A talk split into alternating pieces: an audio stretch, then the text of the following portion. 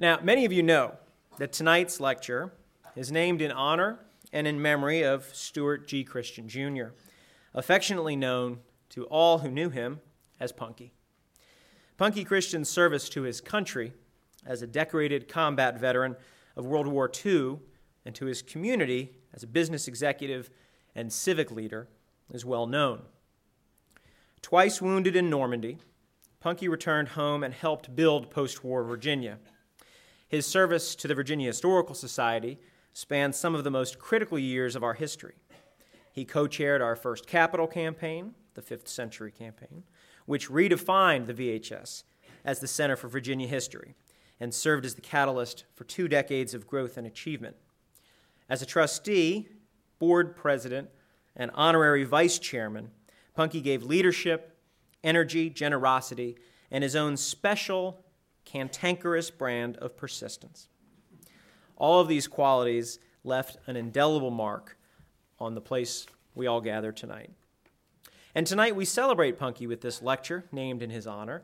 And every year I'm delighted that his wonderful wife Peggy is with us as well. He's also uh, with Peggy are two of Punky and Peggy's children, Susan and Stuart, along with two of their grandchildren, Ashby and Emma. And I want to thank, on behalf of the VHS, I want to thank the Christian family for sharing Punky with his extended family, many of us in this room. And though he left us in 2009, after a long life full of accomplishment, we will always remember him with the greatest affection of what he meant to so many Virginians. So, Christian family, thank you so, so much.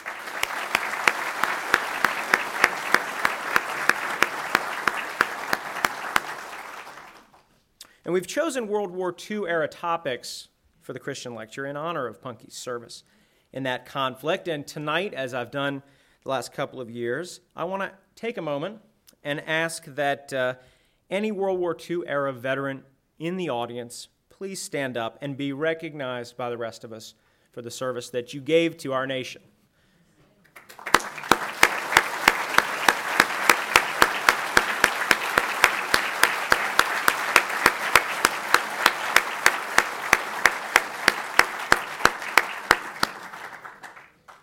It's wonderful to do that, and let me just, if I may, request that as you leave this lecture and you go about your lives, if you know a veteran of our century's most, the 20th century's most important conflict, please take the time to thank him or her, and don't wait to do it because they won't be with us forever and they deserve our thanks. Now, on to tonight's lecture. In 2002, our speaker published the first volume of an intended trilogy on the Allied liberation of Europe in World War II. That book, An Army at Dawn, told the story of the North African campaign, and it won the Pulitzer Prize. He followed that five years later with The Day of Battle, the harrowing account of the campaigns in Sicily and Italy. Tonight, he is here to recount the final dramatic story of the U.S. Army in Western Europe which has just been published as The Guns at Last Light. Our speaker's book begins with the brutal fighting on D Day and continues through the liberation of Paris, the disaster in Holland that was Operation Market Garden, the horrific Battle of the Bulge, and the final thrust into Germany itself. In his final volume on the U.S. Army's long fight against Hitler's Reich, Rick Atkinson describes the epic struggle from the perspective of men at every level from presidents and generals to war weary lieutenants and teenage riflemen. Those of us who have read volumes 1 and 2 should not be surprised that this new installment has received rave reviews. The Washington Post had this to say quote, With great sensitivity, Atkinson conveys the horrible reality of what soldiers had to become in order to defeat Hitler's Germany. In the Wall Street Journal, Max Hastings, himself a widely published expert on the war, described Atkinson's book as wholly gripping and filled with surprising detail on every page. In summarizing his review, Hastings states, I have seldom more greatly admired a military narrative than that which Rick Atkinson has sustained over three volumes and the Long March from November 1942 to May 1945. Born in Munich Rick Atkinson is the son of a U.S. Army officer and grew up on military posts. He holds a Master's of Art degree in English Literature from the University of Chicago. He served as a reporter, foreign correspondent, and senior editor for 25 years at the Washington Post. His most recent assignments were covering the 101st Airborne during the invasion of Iraq and writing about roadside bombs in Iraq and Afghanistan. Among other assignments, he served as the Post's Berlin bureau chief, covering not only Germany and NATO, but also spending considerable time in Somalia and Bosnia. In addition to this liberation trilogy, Rick Atkinson is the best selling author of The Long Gray Line, a narrative saga about the West Point class of 1966, Crusade, a history of the Persian Gulf War, and In the Company of Soldiers, an account of his time with General David Petraeus and the 101st Airborne Division during the invasion of Iraq in 2003. Atkinson's many, and I mean many awards, include the 2003 Pulitzer Prize for History, the 1982 Pulitzer Prize for National Reporting, and the 1999 Pulitzer Prize for Public Service, awarded to the Post for a series of investigative articles directed and edited by Atkinson on shootings by the District of Columbia Police Department. Atkinson has served as General Omar N. Bradley Chair of Strategic Leadership at the U.S. Army War College, where he remains an adjunct faculty member. With that impressive introduction, I hope you will join me in welcoming, from a very warm Virginia perspective, Rick Atkinson, who will speak to us on the guns at last light.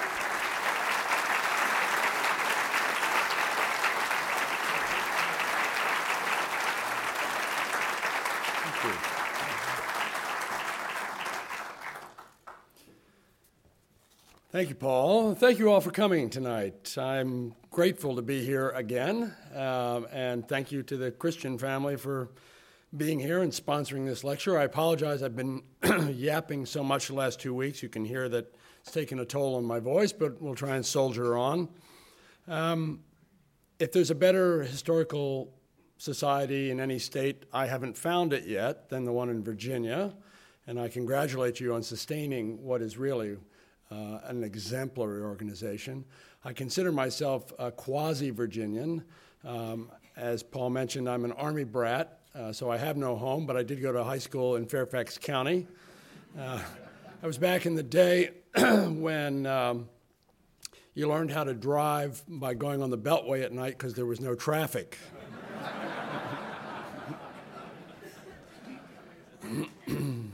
this is true. So, Jack London said that a writer ought not wait for inspiration, but instead should light out after it with a club. And 15 years ago, I took my club, and what I found, what inspired me, was the Second World War. The war lasted 2,174 days, and by the end, it was the greatest catastrophe in human history 60 million dead. That's 27,600 dead a day, or about 1,150 an hour. If you were a German boy born between 1915 and 1924, the odds were one in three that by 1945 you would be dead. Of the Soviet population of 190 million, 14% perished during the war. 60 million dead over six years means a death every three seconds. One, two, three. One, two, three. That's World War II. The writer Kingsley Amis once declared that he only wanted to read books that begin, a shot rang out. Well, my approach has been to recount the portion of the war that involves the Americans and the British and the other Western allies in the liberation of Europe. And in that saga, many, many shots ring out. It's really a triptych. It's three independent panels that can be studied and appreciated independently, but ultimately form a coherent whole. And the first panel of this triptych, or volume in my case, uh, begins where the liberation of Europe begins in North Africa with the invasion by British and American troops in November 1942 of Algeria and Morocco and the subsequent campaign through the Atlas Mountains across the rim of North Africa to final victory over the Germans and Italians in Tunisia in May of 1943. And then we move in the second triptych or second volume north across the Mediterranean to Sicily, which we invaded with the British in July 1943, and then southern Italy, which we invaded in September 1943. And we go to places like Salerno, the Volturno River, the Rapido River, Cassino, Anzio, and finally the liberation of Rome on June 4th, 1944.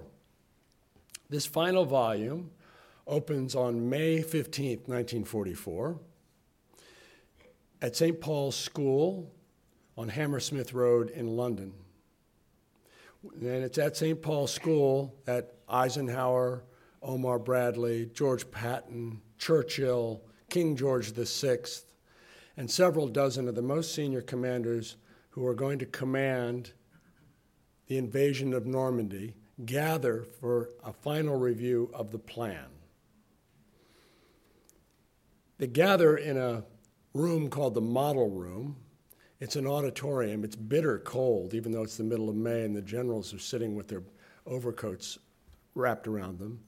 And the, in the floor of this auditorium, in the cockpit, there is a very large plaster of Paris map, six inches to the mile. And there's a British brigadier in no skid socks with a pointer, and he shuffles across the map as they discuss what's about to unfold on what will be, in three weeks, the most famous battlefield on Earth. And he points to places like the beaches Utah, Omaha, Gold, Juno, Sword, and towns like Saint Lô, Cherbourg, Caen, and over on the edge, Paris. And then for the next 12 chapters, the action on spools at these places and others, at places like Mortain, Falaise, Paris, the Hurtgen Forest, the Battle of the Bulge, and on across the, the Rhine, the encirclement of the Ruhr, and the final drive across Germany to victory on May 8, 1945, VE Day. And as in the first two volumes, we periodically move from a foxhole tactical view of what's happening to a higher perspective where you can see operationally and strategically what's at stake. And periodically, we look on the other side of the hill and see what the Germans are doing. I also recounted some length the invasion of southern France in mid August 1944, something that many Americans know very little about and the subsequent drive by a Franco American army group up the Rhone River Valley. They turn right at Lyon. They go through the Vosges Mountains early in the winter of 1944, and they capture Strasbourg so that they are on the Rhine four months before any of the other Western allies reach the river. It's a controversial campaign and it's full of fantastic characters. For example, the American generals Jacob Devers and Alexander Patch, and the commander of the first French army, a general named Jean de Lattre de Tassigny, who is beyond the power of any novelist to invent. de Lattre, one of his admirers, called him an animal of action and he would appear sometimes in the middle of the night in bivouacs where his soldiers were sleeping, and he would roar out, waking them up, What have you done for France? He's that kind of guy. well, as you may suspect, the uh, liberation of Europe is not an undiscovered subject. Amazon.com lists something on the order of 60,000 hardcover World War II titles. So, how do you tell that story so that you and you and you feel that you've heard it anew for the first time? Part of it is voice, of course, and narrative coherence, but part of it is archival spade work. And when it comes to World War II, an archive rat like me can live large. The U.S. Army records alone for the Second World War weigh an estimated 17,000 tons. It's a lot of paper. It's, it's, even more paper than you find the Virginia Historical Society.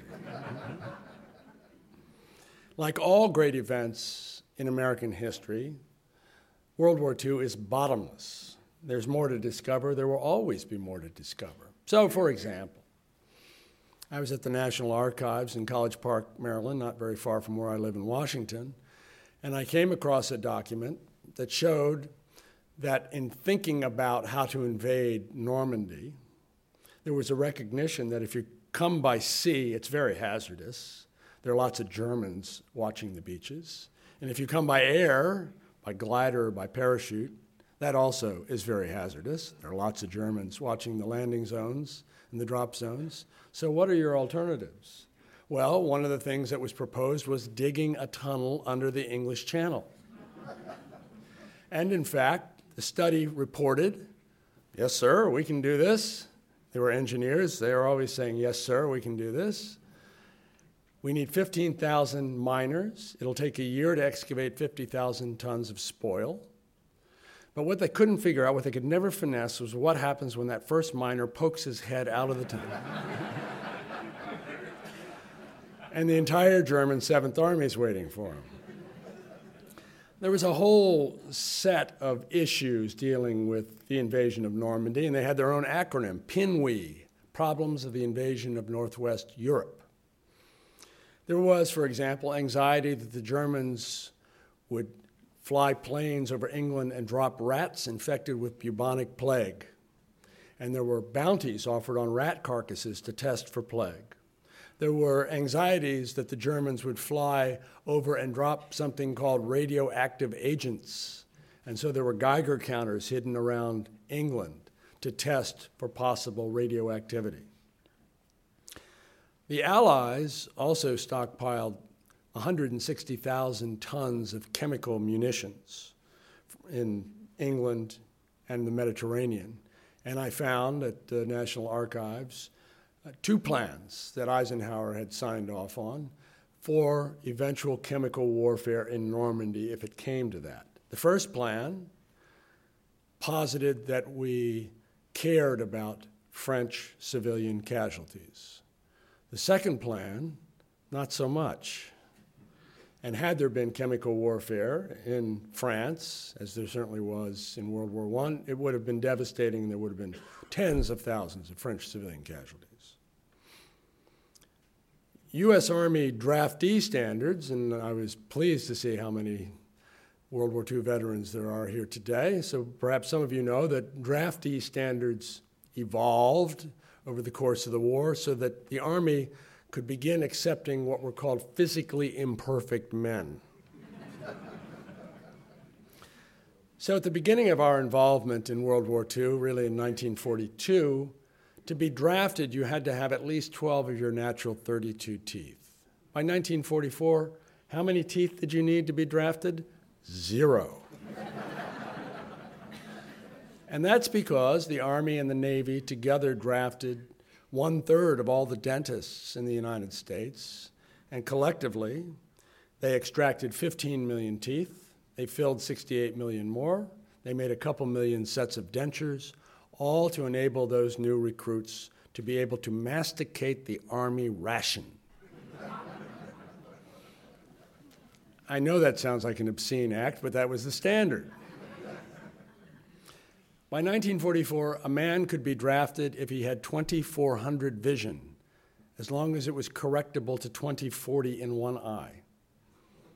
The old bromide had come true that the Army no longer examined eyes, it just counted them. And in fact, you could be drafted if you had only one eye, if you were completely deaf in one ear, if you were missing both external ears.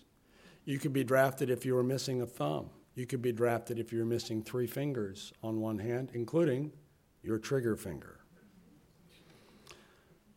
Venereal disease had kept many men out of uniform early in the war, but that restriction also was lifted and the Army soon was drafting 12,000 VD patients a month, most of them syphilitic. How could they do that? Penicillin, that extraordinary discovery by British scientists of the antibiotic agent in the 1920s was followed by a massive effort by the Americans and the British to take a substance that had been made by the gram and to make it by the kilogram and eventually by the ton. Well, why these extreme measures to fill the ranks? Because of the crying need for soldiers, especially infantrymen and especially riflemen. Even in a country of 130 million, we were running out. The Brits did run out. The war remained brutal and voracious to the end. In April 1945, the last full month of the war in Europe, more than 10,000 American soldiers were killed in Germany. That's almost as many as were killed in June 1944, the month of invasion. So desperate was the American Army for infantrymen that the High Command took an action that had been unthinkable just a few months earlier. They allowed black soldiers to volunteer for duty as infantrymen mostly as riflemen, in white units. 53 platoons of colored infantry were integrated into 11 otherwise white divisions. Many of those African American soldiers surrendered sergeant stripes that they had earned as drivers, cooks, and laborers for the privilege of fighting as privates in infantry units. There are many other discoveries and surprises. I, I found a detailed account, for example, written by the Atlanta funeral home director, who was summoned to take care of President Franklin Roosevelt's body after the president died at Warm Springs, Georgia on April 12, 1945. It's as moving and detailed as it is clinical. After spending several hours injecting six bottles of embalming fluid into the president's veins and arteries, the mortician describes how he otherwise prepared the president for eternity. And the last thing he did was he summoned Arthur Prettyman, who was Roosevelt's valet, and he gave him a comb and he asked him to comb the president's hair just so. I tell the story of one of the most secret weapons of the war, the so called Pozit fuse or VT fuse. These were code names.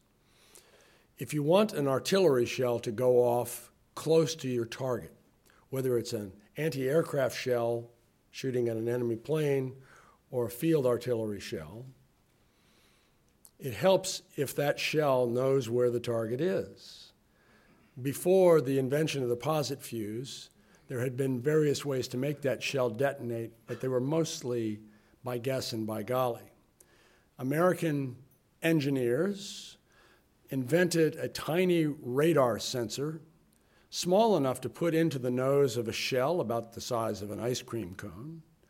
And, for example, if you were shooting at an enemy plane, that little radar device would emit signals and when a plane was detected, it would send the signal back, it would bounce off the plane, and a receiver in the shell, in the Pozit fuse, would trigger a device that then exploded the shell within the killing lethal radius of the burst of the shell.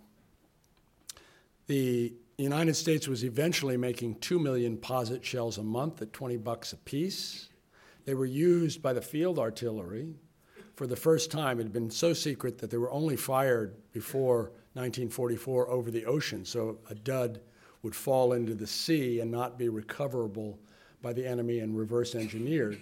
But they were first used by the field artillery uh, over, over land during the Battle of the Bulge in December 1944.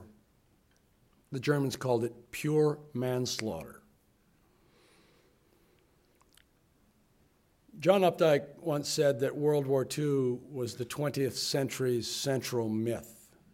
He called it a tale of Troy, whose angles are infinite and whose central figures never cease to amaze us with their size, their theatricality, their sweep. Well, theatrical they are. I believe the narrative historian's true calling is to bring back the dead. And I try to do just that, not just with the outsized figures you're familiar with, but with others who are less familiar, like Generals Ted Roosevelt Jr., for example, and Lucian Truscott Jr. Many of these figures have been with us from the beginning of the war in North Africa. Even amid the clash of army groups, my eye is always drawn to the small particular tragedy that illuminates the larger catastrophe. For example, the death of the son, the only child, of General Alexander Patch, who commanded the U.S. 7th Army in southern France. His son Mac had been wounded at Normandy. And as he was recuperating, he'd been badly wounded. His mother, Julia, General Patch's wife, wrote to her husband and asked him to be sure that he did not allow Mac to come back into combat too quickly. After he recuperated, Mac returned to duty in his father's army, in the 7th Army in southern France, and he was killed almost immediately. I tell that story using the general's letters to his wife, to Julia, which are in the archive at West Point, and it's unspeakably heartbreaking. General Patch told Julia, I cannot and must not allow myself to dwell upon our irreparable loss. As I write, the tears are falling from my eyes. Providence decrees, and we must obey. Providence decrees, and we must obey. How many thousands, tens of thousands, hundreds, of, hundreds of thousands of families eventually knew that sentiment? I tell the story of the suicide of Rear Admiral Don P. Moon, who had commanded the American naval forces off Utah Beach on D Day and shortly before the invasion of southern France, where he was again to play a large role, he blew his brains out in the cabin of his flagship in Naples Harbor. The stress had unhinged him, and the suicide note that he left for his wife and his four children is haunting. Part of it read, What am I doing to you, my wife and dear children? I'm sick, so sick. We've last seen Lieutenant Colonel John K. Waters, a fine armor officer who happens to be George Patton's son in law, being hustled off to a German prison camp after he is captured on the first day of the debacle known as the Battle of Kasserine Pass in February 1943 in Tunisia. In the Guns at Last Light, we are reunited with Colonel Waters, in March 1945 as a consequence of Patton's harebrained scheme to launch a raid on the prison camp at Hammelburg in northern Bavaria, during which Waters was shot and severely wounded. I was given Colonel Waters' diary and his camp logs by his son. He kept a meticulous chart, for example, of prison rations showing daily allotments that included, for example, 35.7 grams of meat per man per day. That's a little more than an ounce. As well as 318 grams of barley bread, 200 grams of cabbage, and 143 grams of cow turnips. Try living on that. Waters very carefully peeled the labels off Red Cross food relief cans and he pasted them into his log as if extracting a few final calories from the memories. Labels of Topo peanut butter and Kroger's fruitcake. I mentioned that the United States during World War II had a population of about 130 million.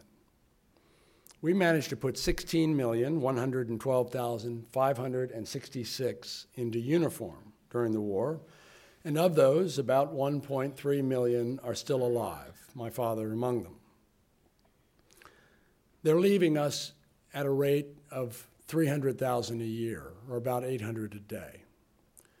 Late next year, the number of American survivors who are World War II veterans will drop below 1 million. And 10 years later, in 2024, that number will slip below 100,000. In 2036, which is the last year for which U.S. government demographers have made projections, the number of surviving veterans from the most catastrophic war in human history in the United States will be less than 400. That's under half the size of an infantry battalion. This country suffered less than any of the other major belligerents during the war. We emerged from the war with our industrial base not only intact but thriving. We emerged from the war with two thirds of the world's gold supply, with plentiful energy, with optimism, and a great sense of the future. But about 400,000 Americans died during World War II, of which 291,000 were killed in action. And of those battle deaths, about half occurred in Europe in the last 11 months of the war. In 1947, the next of kin of all Americans who had been buried overseas, and that includes nearly everyone who had died in the Pacific, Europe, or the Mediterranean and whose bodies were recovered, the next of kin were given quartermaster form number 345. And they were given a one time opportunity to choose in 1947 whether to repatriate their sons, and these are mostly sons, or to have them buried overseas in one of about two dozen American Battle Monuments Commission cemeteries. 60% chose to bring their boys home. About 40% elected to leave them overseas to be buried with their comrades. It cost, regardless of where the ultimate disposition was, $564.50, something only a victorious, wealthy nation could afford. Every grave was opened by hand, and every dead soldier was dusted with an embalming compound of formaldehyde, aluminum chloride, wood powder, clay, and plaster of Paris. They were then placed in a metal casket with a satin pillow. Labor strikes in the United States caused a shortage of casket steel, and there was also a shortage of licensed embalmers. In warehouses at Cherbourg and Cardiff and elsewhere, the debt accumulated. Finally, the SS Joseph V. Connolly, the first of 21 ghost ships from Europe and the Pacific, sailed from Antwerp with more than 5,000 soldiers in her hold. On October 27, 1947, the Connolly berthed in New York, and stevedores winched the caskets from the hold two by two in specially designed slings. And the dead began this great diaspora across the Republic, traveling mostly by rail for burial in their hometowns or in national cemeteries. That's how the dead came home. But what of their belongings? What are the things they carried? Even before the dead came home, these things had been coming back. At a large warehouse on Hardesty Avenue in Kansas City, the U.S. Army Effects Bureau had begun as a modest quartermaster operation with about a dozen employees in early 1942. That expanded to more than 1,000 workers. And by August 1945, they were handling 60,000 sets of effects a month, effects of the dead from six continents. Hour after hour, day after day, shipping containers were unloaded uh, from rail box cars at the siding next to the warehouse, and they were hoisted by elevator to the depot's 10th floor. And there they traveled by assembly line conveyor belt down to the seventh floor, and inspectors along the assembly line pawed through the goods and they extracted ammunition, pornography, perhaps letters from a girlfriend you didn't want a grieving widow to see. Workers used grinding stones and dentist drills to remove corrosion and blood stains from web gear and other equipment. Laundresses scrubbed and scrubbed, trying to get the bloodstains out of uniforms. A detailed inventory was then pinned to each repacked container, and they were stacked up, and all the while, in an adjacent room, a huge room, banks of typists were banging out letters, up to 70,000 letters a month. And the gist of those letters was this Dear Sir, Dear Madam, we have your dead son's stuff. Where shall we send it? Over the years, the Effects Bureau had found many things tapestries, enemy swords, a German machine gun, an Italian accordion, walrus tusks, a shrunken head, a tobacco sack full of diamonds. Among thousands of diaries collected in Kansas City was a small notebook that had belonged to Lieutenant Herschel G. Horton, 29 of Aurora, Illinois. Shot in the right leg and hip during a firefight with the Japanese on New Guinea, Horton had dragged himself into a grass shanty, and over the next several days that it took for him to die, he wrote a letter, a final letter to his family. It began My dear sweet father, mother, and sister, I lay here in this terrible place wondering not why God has forsaken me, but why he is making me suffer. The first duty of all of us is to remember our current poet laureate, Natasha Trethewey, ends her poem Pilgrimage, which is about a visit to Vicksburg, with these lines In my dream, the ghost of history lies down beside me, rolls over, pins me beneath a heavy arm. My ambition as the author of this trilogy is for you too to feel that heavy arm, to feel the palpable presence of those who risked everything and, in some instances, gave everything for us. Thank you very much. Thank you.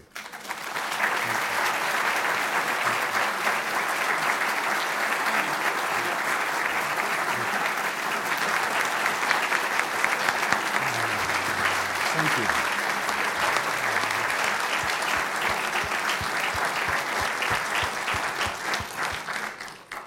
Thanks so much. So, questions, comments, please um, raise your hand and they'll pass you a microphone. We'll take a lecture and make it into a conversation.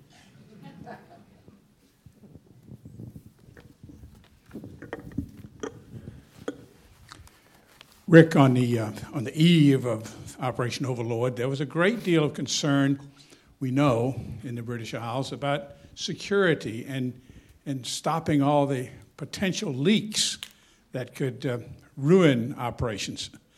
Um, based on current news, there's a, there's a great deal of concern now on the part of journalists in uh, the country today about leaks and security. Can you comment at all on, on the difference between 1944, wartime, and today in the relationship between government entities and the press? Sure. I have opinions on that. Well, in 1944 or throughout the war, reporters were um, subject to very severe censorship. They wore uniforms, they were effectively part of the chain of command. If you violated the rules, you could be evicted from the theater if you were overseas. I think the, with all due respect to the veterans who are here, I think the notion of the greatest generation, and also with all due respect to my friend Tom Brokaw, is nonsense. Mm, we can talk about that in a minute if you want, but it was the greatest generation of, of reporters. And I use them. They're a terrific bunch. I use them much more than most historians because they are paid, trained observers, often with a very keen eye and uh, a sense of irony and skepticism. Uh, nevertheless, they labor under these arduous conditions, as reporters today would consider. So, for example, and you mentioned security, and it's not just before Normandy, it's before any major operation during the war.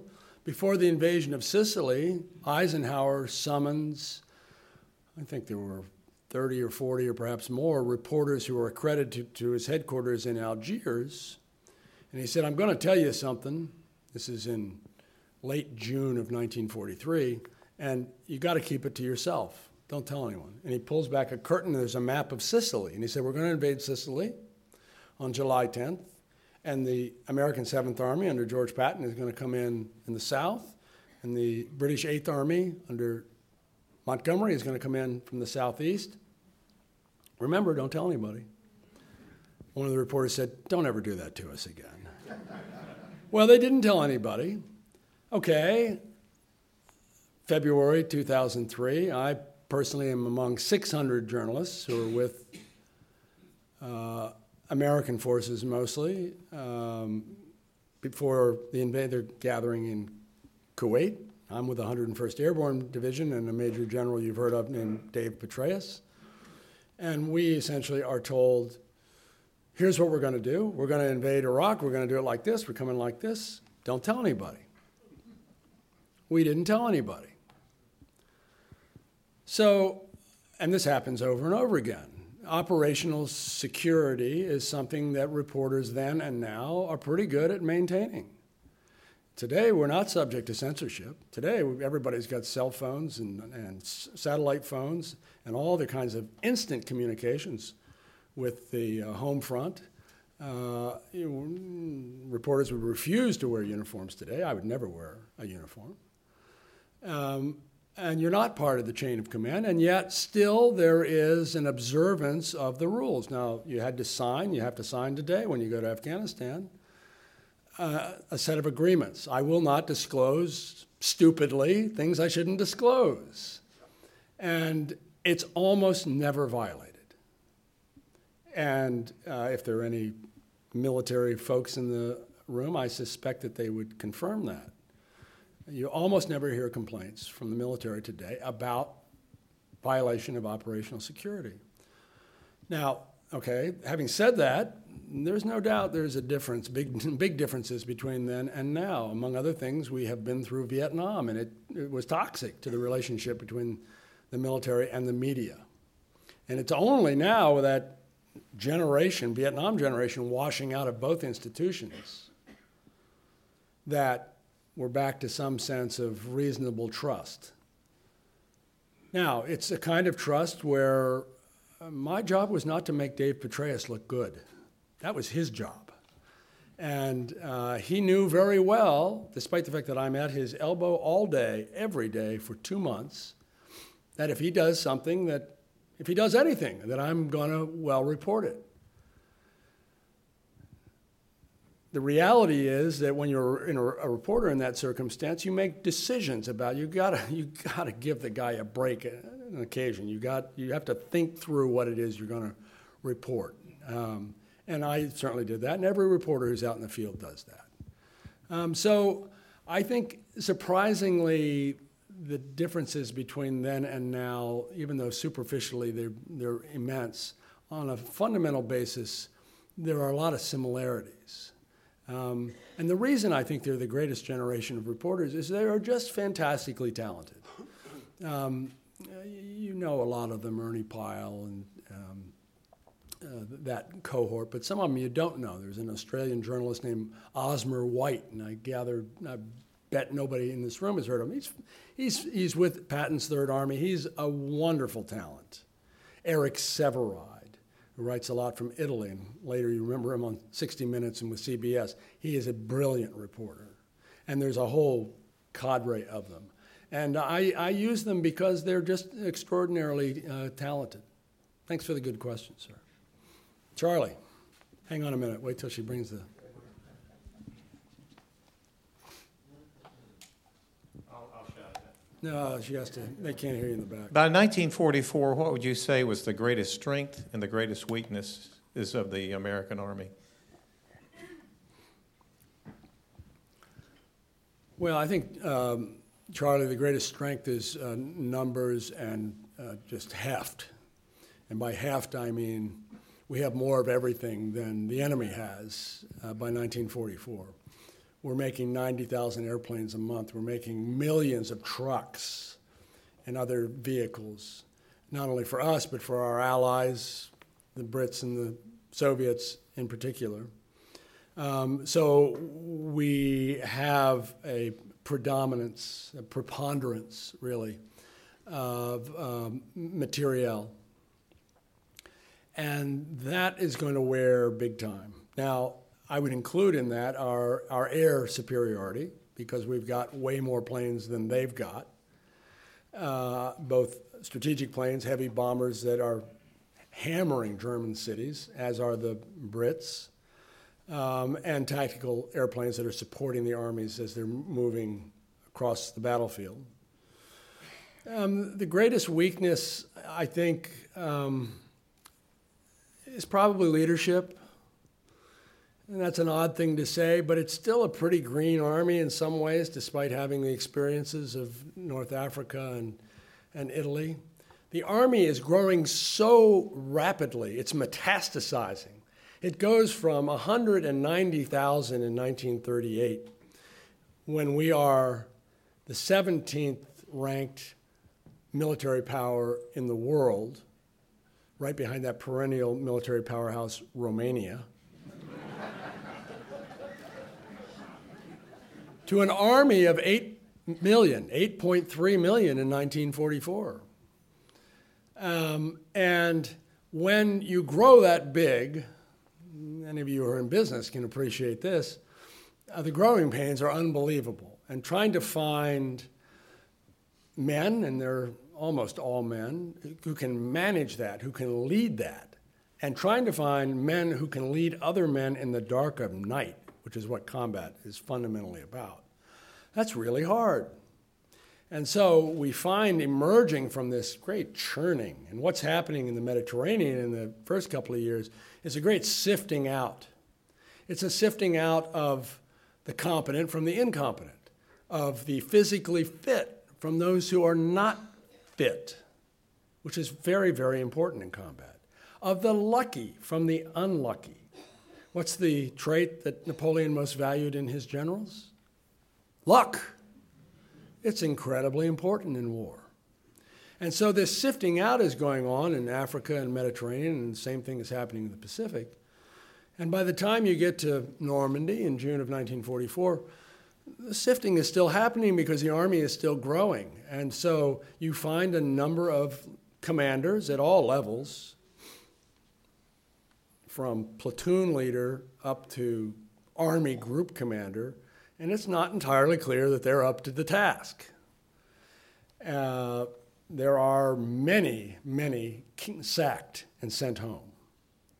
Um, sometimes it's unfair, sometimes it's precipitous, but often it's deserved. And when you've got commanders who are not up to the task, whether it's a platoon, company, battalion, regiment, division, corps, army, or army group, young soldiers die who don't necessarily need to have died had there been better leadership. So that, I think that is the weakness uh, in an odd way, despite the fact that we had, you know, needless to say, some extraordinarily capable combat leaders. Thanks, Charlie. That sort of leads into uh, my question. General Omar Bradley was in all three of your books, major player. Uh, he sometimes gets mixed reviews.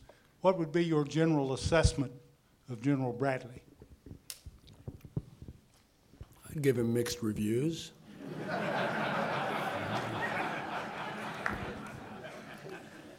Well, Omar Bradley, West Point class in 1915, classmate of Dwight Eisenhower. Um, he's a Missouri sodbuster's son. Um, and uh, he, like Eisenhower, has never been in combat before he shows up in North Africa. He missed World War I, was not sent overseas. Um, I, my feeling is that in North Africa, where he takes over the main American tactical unit, the Second Corps, and commands that corps for a while after the first commander, Lloyd Fredendall, fails miserably. And the guy who replaces him for 45 days, George Patton, does pretty well. Does pretty well, not great. And then Bradley comes in to command the Corps for the end of the campaign, and he's a he's a pretty capable Corps commander. He's feeling his way again. He's you know he hadn't done this before. And he commands that same corps in Sicily in July of 1943, and he's pretty good at it. He's better at it. Um, all of a sudden, after the Sicily campaign, he is sent back to England, where he is to command First Army. It's the main American force going into France. And shortly after that, the end of August 1944, once the breakout begins in Normandy, he's commanding an army group. An army group is two or more armies. He's commanding the largest American Army tactical unit ever deployed. He's not completely up to it. There's a certain element of the Peter principle, the notion that you're promoted beyond your natural level of incompetence. Um, he's not inept. Um, he's Eisenhower's closest friend and ally out there, and that's an important role that he plays. Eisenhower needs every every leader needs somebody to talk to, as reporters like me have learned um, to our delight over the years. Um, and Bradley provides that sounding board for Eisenhower, but you see him like Eisenhower He's not a natural field marshal. He's not a great captain. He does not see the, the battlefield spatially and temporally like a great captain does, like Napoleon. He does not have the capacity to impose his will on the enemy, as a great captain must and does. And so my feeling is that his performance is, you know, uh, we win, okay? So let's give him credit for that. Um, and he's a big part of that. But he, he, at places like the Bulge, which he's in denial about the German attack in the Ardennes on December 16, 1944, for a while. He just refuses to believe that it's more than kind of a spoiling action by the Germans. Eisenhower actually sees it much more clearly.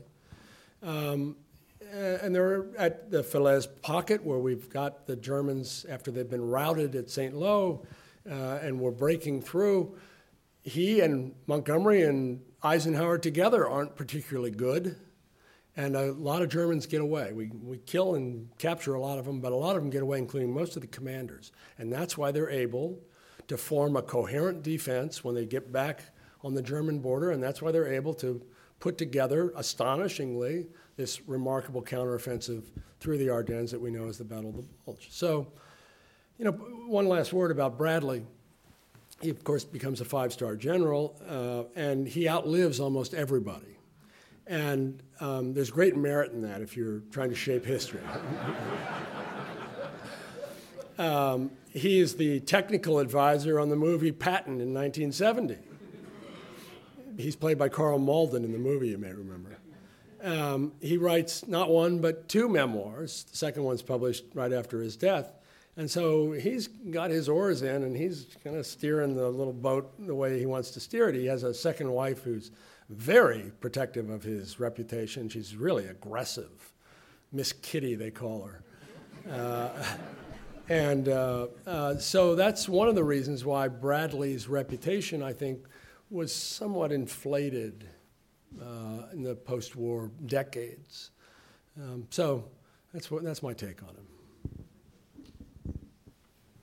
Sir. As a follow up to those last two questions, how would you compare the generals of today and admirals of today to those of World War II?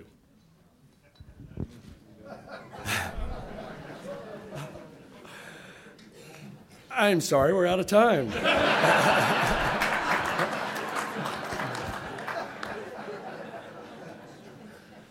well, look, I think they're pretty good today, to be honest with you. My friend Tom Ricks wrote a book recently. Um, in which he essentially excoriates the current generation and he holds up um, as models of military competence and strategic thought and so on that World War II generation, particularly George Marshall.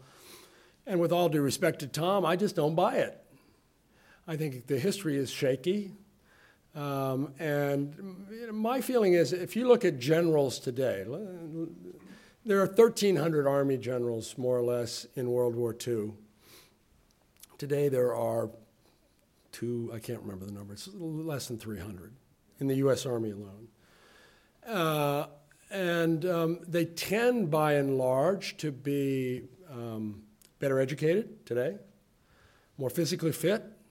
They're not all smoking four packs of cigarettes a day like Eisenhower is. Uh, they're, they're better prepared professionally. They've gone through the Army's schools, which I think are generally pretty good. Um, and at this point, they have a tremendous amount of combat experience. I mean, before 2001, it was not unusual to go to an Army post, and most of the officers there, most of the senior commanders would be clean sleeve. They would not have what's known as a combat patch on their right sleeve. Dave Petraeus wears that Screaming Eagle, the 101st Airborne. Those of you guys who've been in combat know what I'm talking about. It, it, it counts a lot. Uh, and uh, since 2001, it's kind of unusual to find anyone who's been in the military for a while doesn't have a combat patch. So they've been through a lot. Now, they haven't been fighting the Battle of the Bulge. It's not World War II. And yet, um, they've got a lot of experience at it. Uh, do they have strategic breadth and so on? Uh, and this was t- Tom Ricks's main complaint that they, that they don't, and that there's a, a system, a kind of cover your butt system that has sprung up. There's something to that. Yeah, it's, I mean, it's an organization that has flaws, the Army and the other services too. Um, and strategic breadth, well, you know, the system has changed. If you're Dwight Eisenhower in 1944, you're staying in touch with your boss, George Marshall, and he is letting you know what his bosses, the, the other combined chiefs of staff, and particularly uh, Roosevelt, the commander in chief, and, and even Churchill are thinking, but um, you don't have instant communication. You don't have video conferences in your face 24 7. Um, you don't have your Blackberry constantly buzzing with guys in Washington wanting to know about this or that or this or that. Um, so the field commanders, the relationship with the, the, the, home office really is, is quite different today. Um, and that needs to t- be taken into account as you think about them. But in, on the whole, I've, you know, the generals now, I'll give you one example just as a postscript. Uh, the commander at Fort uh, Benning, Georgia, H.R. McMaster. I've known him since he was Captain McMaster. He's now Major General McMaster, Lieutenant General McMaster. Right? He got a third star. At any rate, um, he's a West Pointer. I met him uh, at w- what the Army called the Battle of 7 3 Easting in the Gulf War. And it was a little scrap between uh, basically company size, HR's uh, armored cavalry um, squadron um, and uh, Iraqis, and the army inflated it like it was the Battle of the Bulge. Uh, HR, I'd stack him up against any general in World War II. He's got a PhD in history. He is a great combat leader. He's a just extraordinary guy in all respects. Uh, he's very dynamic. He's very charismatic. Um, maybe he'll be chief of staff someday. Who knows? There are mysteries in those selections, but that's an example of a guy who really can go toe to toe with anybody. Thanks for the question, sir. One, one more question. If you have mentioned uh, General Marshall on occasion in your comments, and um, Churchill referred to Marshall as the architect of victory. Uh, could you give us your thoughts about General Marshall? Well, the folks in this room know who General Marshall is, but if you go out on the streets of Richmond and you ask most people who was George C. Marshall, well, they might know because he had a Virginia connection, even though he's from Pennsylvania. Um, but most Americans don't really know who he is. They've only got the fuzziest idea. And he's extraordinary. Uh, he is the noblest Roman of them all, as Churchill also said. Um, he's kind of a forbidding figure. He's an Old Testament character, and uh, he did not invite familiarity. um, and he and Eisenhower, Eisenhower, Marshall's born in 1880, Eisenhower's born in 1890, so there's a decade difference between them. And uh, they never addressed each other other than as general, dear general, dear general. There was no uh, Ike and George among them. Um, and Marshall's task is, in large measure, to help steer the president and to help the president, who, after all, has never heard a shot fired in anger, to help the president to manage this extraordinary global conflagration and to help him to understand everything from the nuances of what's happening at the Hurtgen Forest, for example, to why we need another 90,000 airplanes. Um, he's, he's quite good at it, I think. He's, he's got a, um, and he shares this with Eisenhower to a large extent, there's a probity about him. No one ever doubts his word. No one ever doubts that, no one ever suspects that he's got ulterior motives. If he tells you something, he basically means what he's telling you. Uh, if you cross him, he's going to come down on you hard, but he's not vindictive. He's got a, um, he's an adult, and they aren't all adults. And believe it or not, in World War II, a lot of those generals are sophomoric. Um, and um, uh, this is only his army career in World War II. Needless to say, his, his role, the Red Cross, Secretary of State, Secretary of Defense, he's, he's just a towering figure. Um, he's a little inaccessible. And I think that's one of the reasons why there have been obviously biographies written about him and some good ones, but he doesn't capture our imagination. He believes he's going to be the supreme commander for the final push from Normandy on. And as some of you certainly know, um, Roosevelt tells him that he has decided instead to keep Eisenhower as theater commander, to shift him from the Mediterranean to Britain to prepare for Normandy. And it's largely because Roosevelt just can't stand the thought of not having Marshall with him in Washington. He's, he is the indispensable man for Roosevelt. Um, there's reason to believe he's really heartbroken by this. Uh, whoever remembers a chief of staff? You remember the guy who was the supreme commander or the swashbuckler out there on the battlefield. But he never says a word to anyone, as far as I know, and there's no documentation that he ever complained, that he ever said, a crossword to his wife. He had a, uh, his, his, second wife had a son who, who, who Marshall treated as his own son, who was killed in Italy. We know that this broke his heart. Very similar to General Patch, with the exception being that for Marshall, he keeps this really Old Testament reserve he never really shows how wounded, how damaged he is by this personal loss. So he's a remarkable guy. His house, and one last anecdote about him. He, he uh, had quarters at Fort Myer um, in Arlington near the Pentagon, but he also bought a house in Leesburg, Virginia. Some of you perhaps have visited. It's called Dodona Manor, among other things, and he, this makes me very dear to makes him very dear to my heart. He, he was a passionate gardener. He liked nothing more than to be out, you know, with his mulch pit. And um, I went to visit Dodona Manor once in Leesburg, and um, one of the docents there told me, I've not confirmed it, uh, but I'm reasonably certain it sounds like Marshall, that he would leave Leesburg to drive to the Pentagon every day, driving his own car. And when he was out of sight of Leesburg, driving toward the Pentagon, he would park the car on the side of the road, and the Army sedan with the driver would pick him up and take him to the Pentagon. And he would reverse this coming back, where the Army sedan would drop him off. He'd drive his car back to Dodona Manor in Leesburg. And this was because he didn't want people in Leesburg to think he had airs.